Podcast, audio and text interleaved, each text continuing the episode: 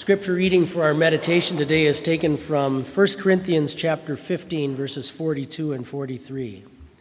And St. Paul writes, "So also is the resurrection of the dead. The body is sown in corruption, it is raised in incorruption. It is sown in dishonor, it is raised in glory. It is sown in weakness, it is raised in power." Here ends our reading. One year ago in Huntsville, Alabama, some residents in a neighborhood noticed a bad smell that was coming from their neighbor's backyard, and they called authorities. Police came and started to investigate, and they discovered that there was a man living in this house who had been passing himself off as a funeral director and had little cards printed up, even though he was not licensed for this, and offered crematorium services for cremation. And apparently, they discovered what he was doing actually was just giving people urns full of ashes from trees that he had burned in his backyard and was burying the bodies in his yard and putting them in various places. 167 bodies were discovered in his yard. And he was arrested and taken into custody, put on trial, and sent to jail. On the other end of the spectrum, he was charging $50, by the way, for a cremation. On the other end of the spectrum, the Cryonics Institute in New York, for $200,000, will take your body and put it into a permanent freeze that they claim will last forever. Or you can just have your head done for $28,000 the Major League Baseball's best hitter in history, Ted Williams, they claim, as they have preserved his head.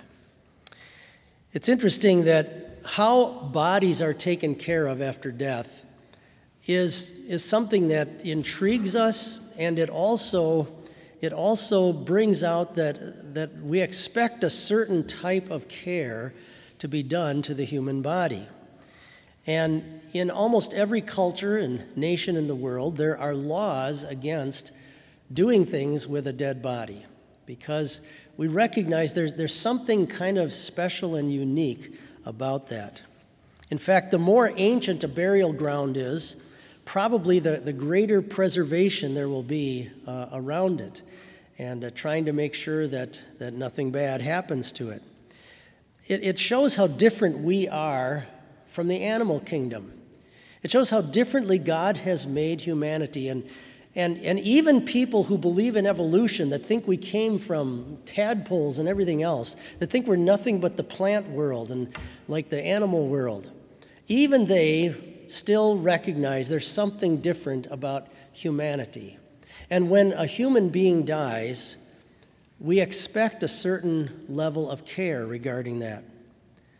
St. St. Paul shines a light, however, on the degrading reality that death brings to us in our world. It degrades us as human beings. Listen to the words that he chooses to use. The body is sown, like put into the ground, in corruption. It is sown in dishonor. It is sown in weakness, just like a, a dead little seed that's dropped down into the wet soil. That's what, that's what he's picturing as the way our bodies go into the ground.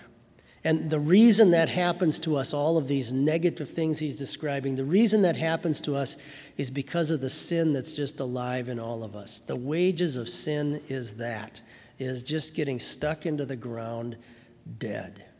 It's, it's evidence of the, the garbage that comes out in us, in our mouths and our eyes and everything else. That's why this has to happen to us.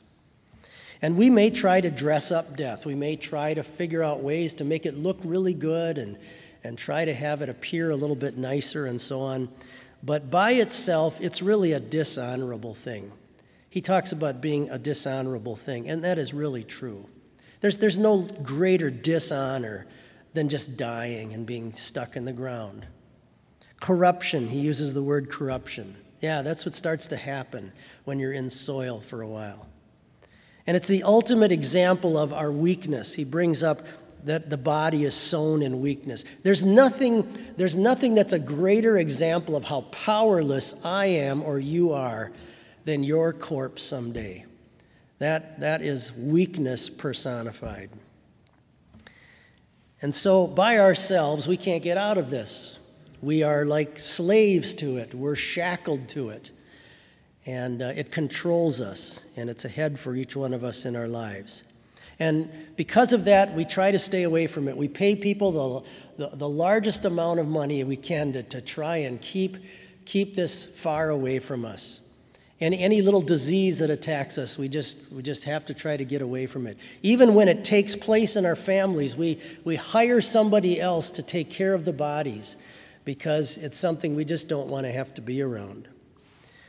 Our natural instinct is to recoil from it. Uh, once I remember while I was taking a shower, I had a scorpion come up in my drain when we lived in Florida and I just immediately backed as far away into the back of the shower as I could. Luther said it well even the pig squeals at the slaughter. I probably squealed that day. The closer it comes to us, uh, the more it, it has an impact on us, and the, the more it can kind of grip us as well. Uh, within about a three month period in my life, when I was in ninth grade, I lost my grandmother, who was in her upper 70s, and I had a classmate who was 14 or 15 years old die who sat right in front of me in class. Her death touched me a lot more than my grandmother's because she was my age. It was someone right in my wheelhouse of life.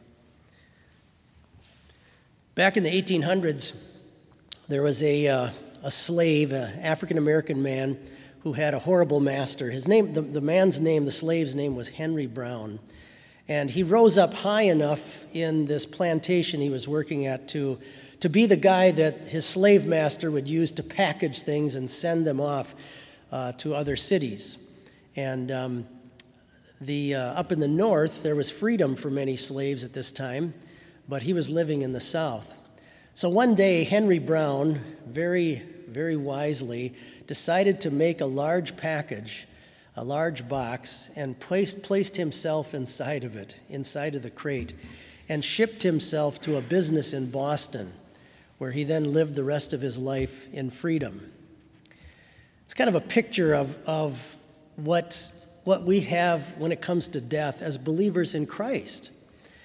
Something that, that appears to, to take things away from us, something that appears to kind of trap us is ultimately the way God will bring us to the greatest freedom you and I will ever know.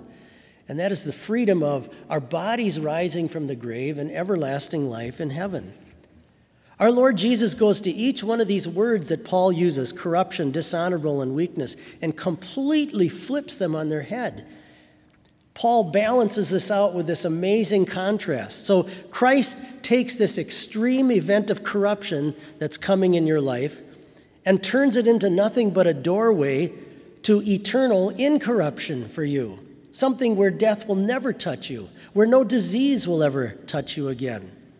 He has taken what is the most dishonorable possible event in your life, and He's caused it now to give you the greatest honor to stand in the presence of God and His angels someday in heaven. And He grabs you in your greatest moment of weakness and has given you the power over everything.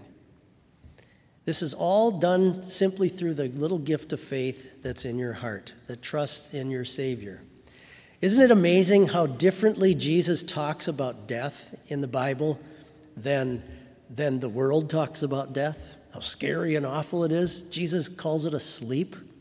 He equates it to a, a little seed that goes into the ground and produces a gorgeous plant and flowering plant. Christ looks at death and has you look at your death in such a completely different way. By faith in him, you are the body of Christ, connected to the head that's come alive. The, bo- the head will not leave the body in the grave. It's all alive, and you're part of that through Christ. A beautiful example of the confidence that this gives us Years ago, when I was a young pastor, I went to see a woman who was possibly being diagnosed with leukemia. And I remember the day I found out I was going into her, her hospital room. I had to be all masked up. And um, I, one of the nurses told me that she did just find out she has leukemia.